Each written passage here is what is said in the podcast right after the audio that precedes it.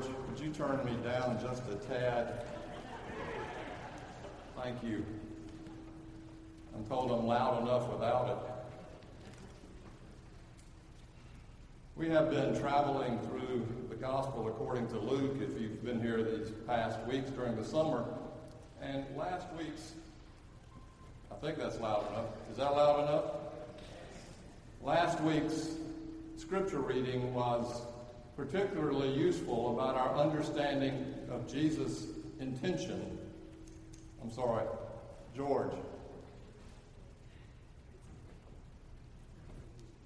George, if you'd turn down the master, turn the master down and turn mine up, just or, a little. Just turn the master down, please.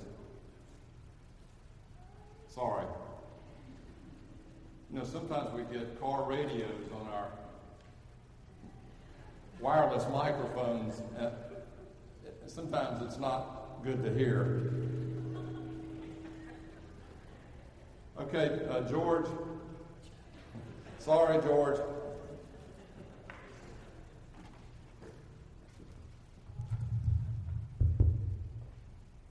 Let's try that. So, last week, Jesus announces his journey to Jerusalem, that he has set his face to go to Jerusalem and there is no turning back. And we know because we know the story that for Jesus, Jerusalem was that place finally of suffering and death as he was crucified. And we know in last week's story that several people stood beside him and said, We will follow you, Jesus, and yet each one had their own excuses. Undeterred, Jesus continued his journey to Jerusalem, ultimately alone.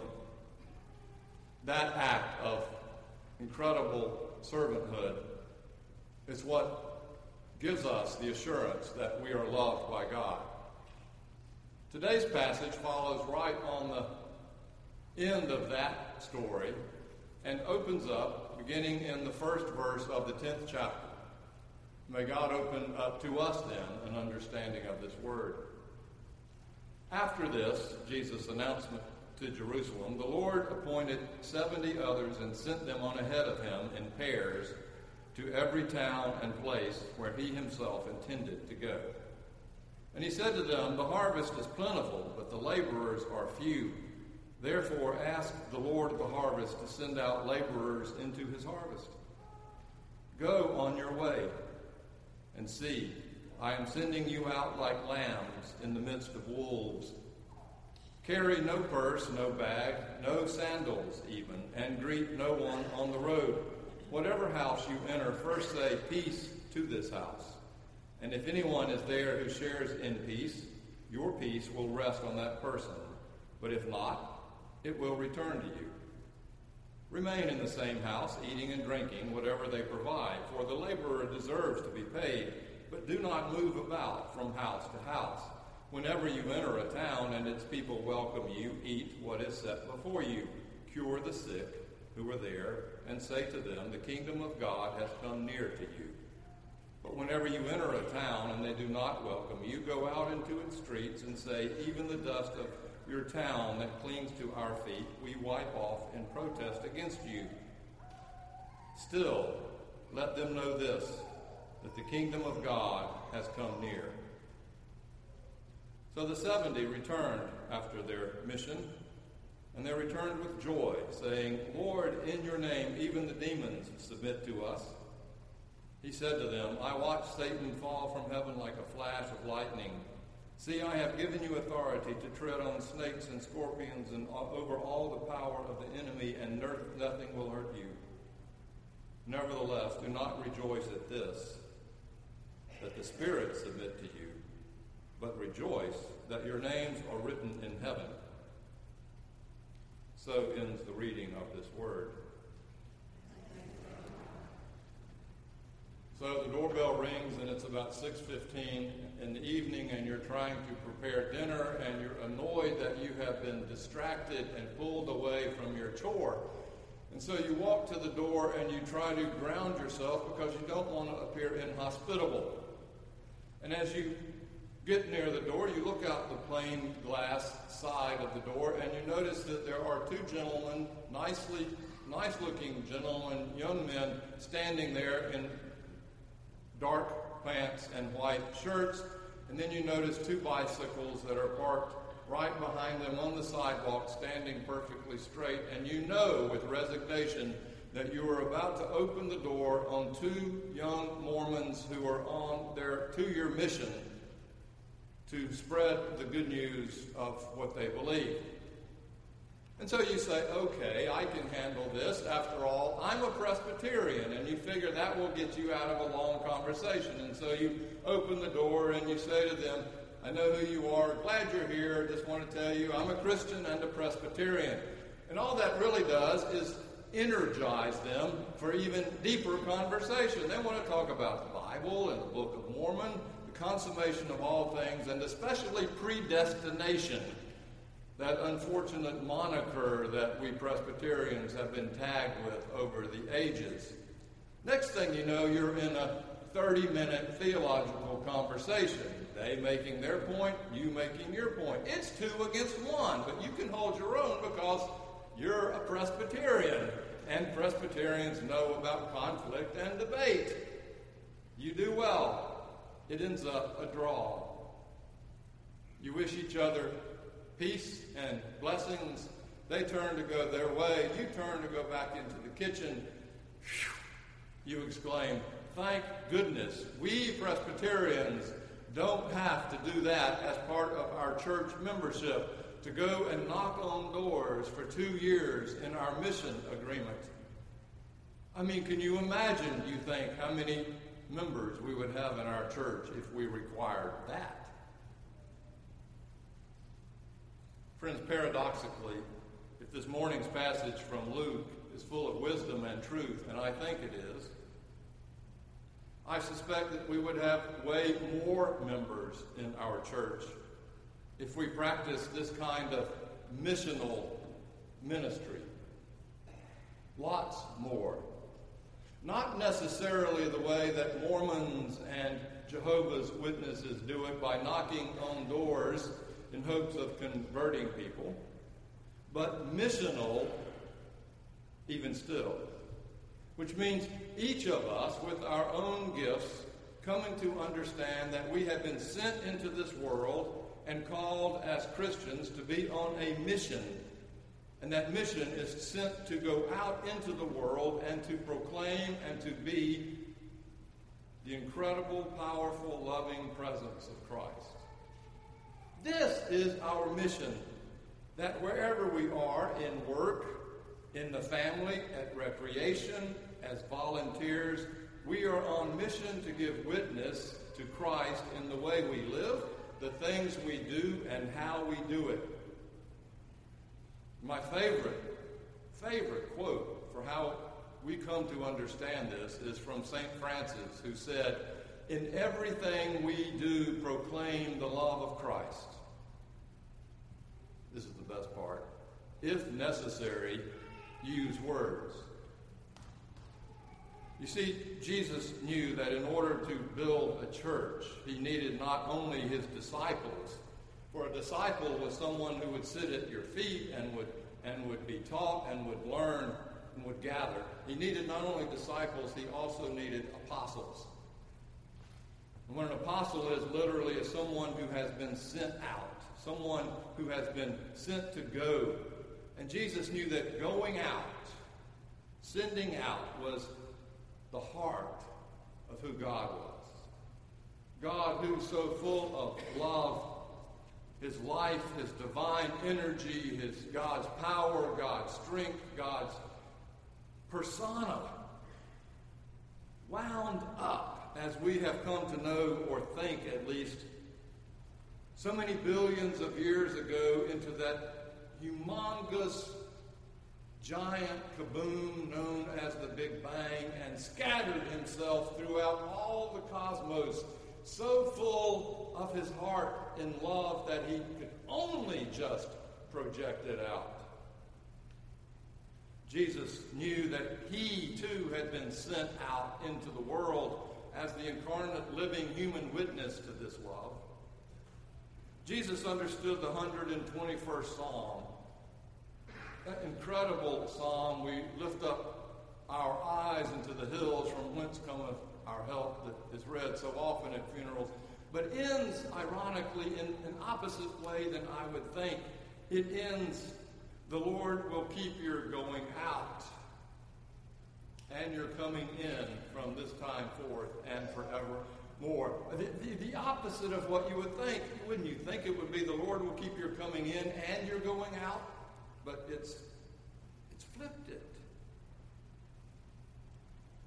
Jesus knew the story of Abraham and Sarah, who began our ancestry of faith, sent out from their father's house to a land they did not know. Friends, this is the pattern of life and of faith. Just as it is the pattern of what we are about when we are born. Rudely projected out from that sanctuary of our mother's womb into a dark, chilly, sometimes harsh, sometimes loving, nurturing world where we are called to grow up and to stand up for what we believe, living it out in service giving of ourselves for others, and learning to let others give themselves to us. You see, faith is always a verb, not a noun. And it calls us to follow the one who goes out into the world to serve God. This is what it means to be a missional church. If you think this does not exactly sound like the kind of church that you may have grown up in, if you did in fact grow up in one, for most of us, it isn't. For most of us grew up in what was known as a program centered church. That church was the build it and they will come theory. We put together great programming with good staff and teachers. We build buildings. The people from out in the world will hear and see that and come into the church to be a part of it. Well, that theory or ideal no longer seems to work as well as it did until about 20 years ago. Now, people can receive, in many ways, what they received in the programming church on the internet with classes, and they can download whatever sermon or preacher they would like to hear. Now, there are many more distractions on Sunday than there were uh, so many years ago. There's soccer and baseball practice. Now our lives are more frenetic because of technology. Now less of us are going into the church, but those who don't are still church, you see. Going to church has become, for many people, either a chore or a luxury, and many of the programs the church offers sometimes to them no longer seems relevant.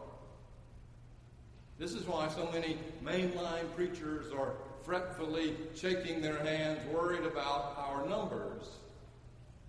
Well, I propose this. Instead of us trying to figure out how to get more people into the church, I propose just the opposite.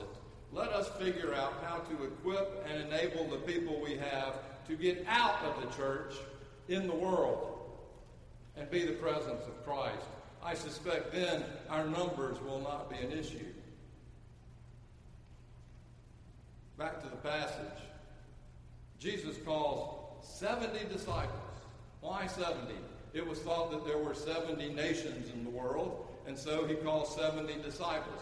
I think it's probably 70 pairs of disciples because he sent them out two by two. But who am I to argue with the text? He calls 70 disciples and sends them out to all the nations that Jesus plans on uh, visiting before he makes it to Jerusalem, knowing, of course, as Luke does, that he wants us to understand that the word proclaimed is available to everyone, no matter who or where. He sends them out and tells them that the harvest is plentiful, all we need are good hands to labor it. And then he says something completely strange, I think. He says, I send you out as lambs in the midst of wolves. It's a strange thing to say, especially considering what follows. I send you out as lambs in the midst of wolves. There they were in the midst of a very, sometimes, uh, dangerous world. They were persecuted by Jews in Luke's day, as well as by the Romans, uh, as well as by heretics. There were big bad threats out there, and they were called as lambs to go out into the midst of it. And you would have thought, that being the case, that he would have said to them, Be on guard, arm yourselves, and stand your ground. But no, he tells them, Go out like lambs, unprotected, except for the company the two of you have with each other. Don't even take a wallet and identification card. Don't take any food, and don't even wear shoes. And when you enter a house, or a town, pass to them the peace, and if that peace is returned, then stay in that house, and in an act of good hospitality, receive from them whatever they offer, for that will be your pay. And even if you're a vegeta- vegetarian and they plop down a 16 ounce New York strip on your plate, you eat it, because that's what it means to be hospitable. Don't try any other places once you've lighted on a place. Don't go search for a better deal. Stay there and heal those around you. Continue to proclaim that the presence of God has drawn near. And if you enter a town that does not welcome you that way or show hospitality, which is one of the incredibly powerful mandates throughout the Bible, then don't rain fire down on them and curse them, just simply go out as an act of protest and shake the dust off your feet because you don't even want to take that from them and go on your way. But before you do, Jesus says, proclaim to them, even though they don't recognize it, that the presence of God has drawn near here too. I can't think but, or, stop and think about them heading off shoeless with nothing in their pocket, not a penny, wondering what in the world that they will find out there. And what we learn is that they found out there the presence of God. That they were cared for as much as they cared for others. That the love and grace of God broke through all, all the acts of welcome and hospitality and healing that they found along the way and then they came back so full of joy and excitement and strength that all they could do was rejoice at themselves. Until Jesus reminded them that, hey, guess what, sports fans? This is not about you at all. It's instead about the power of God and the Holy Spirit to be present wherever two or more are gathered in my name. I've been thinking that maybe we should um, include this as part of our confirmation class. That we require, like the Mormons, our eighth grade confirmation class to go out on a mission the whole year they're here and to do it the way that the Mormons did. You know, I'm just kidding, hopefully. I see some of you like, ooh. But they're not of age. So, okay, then let's just require that of every member each of us will have, all right, I'll negotiate it, one year where our job is to go out and be that kind of missional presence that the Mormons. No, don't worry. Don't worry. You know, if we did, in fact, we would find that there really aren't so many wolves out there as there were in the disciples' day, maybe a few coyotes, some bobcats, but there are also those who are completely indifferent to it.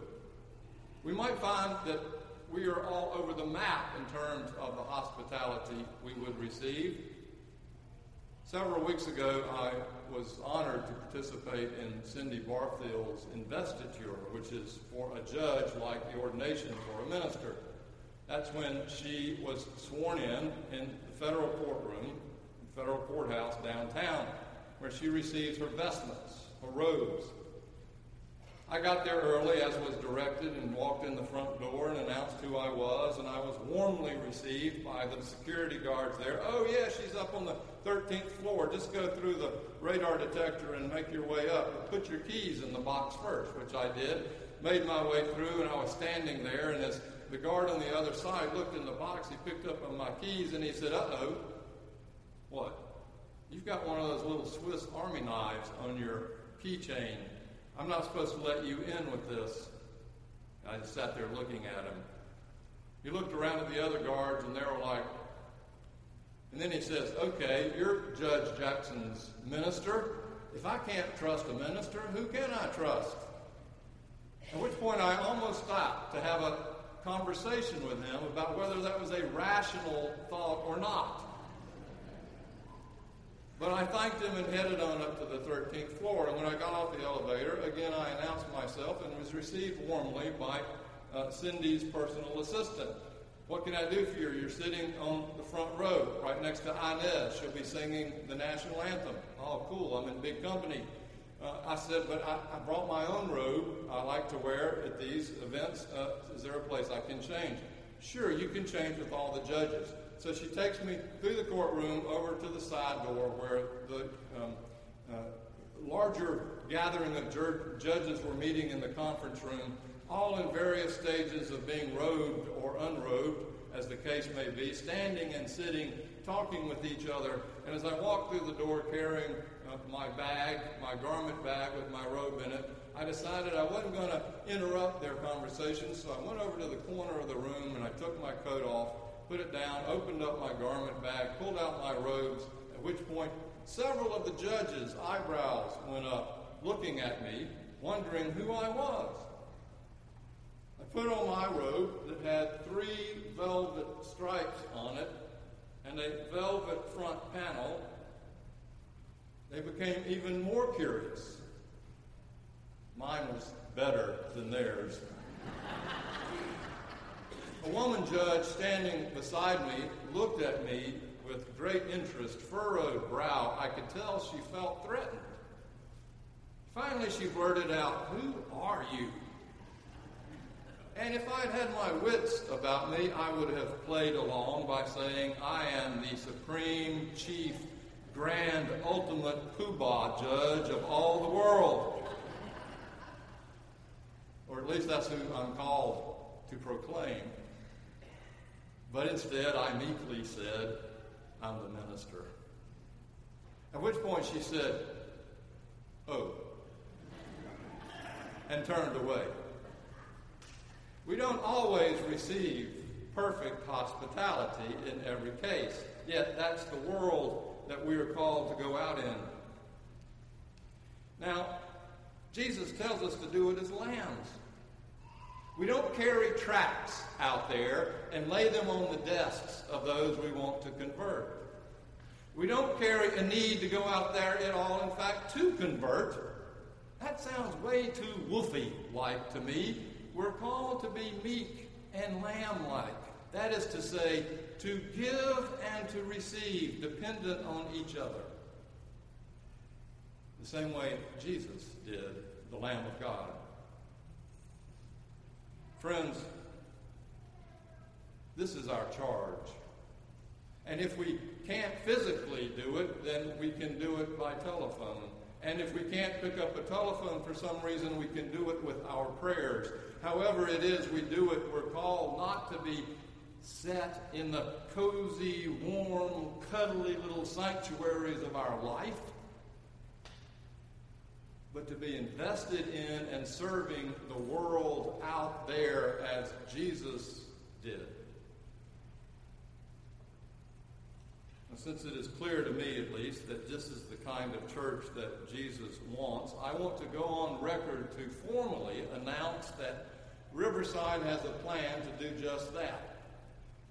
Two weeks in September, we will gather a hundred of you and call on the, hopefully, as many as we can, 706 families in membership at Riverside. It's called Sharing the Bread of Christ.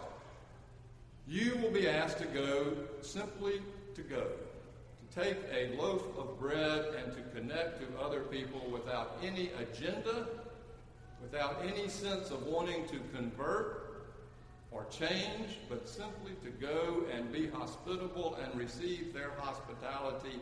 And in that going and receiving, voila, the Holy Spirit presence of Christ will be made real to the going ones and the receiving ones.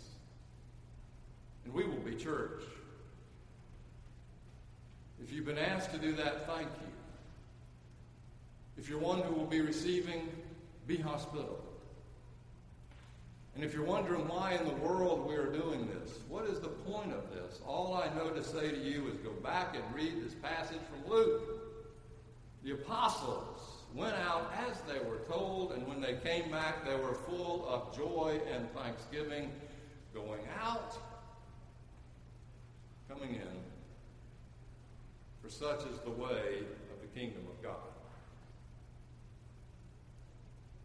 Let us now bring forth the gifts of our lives and our labor.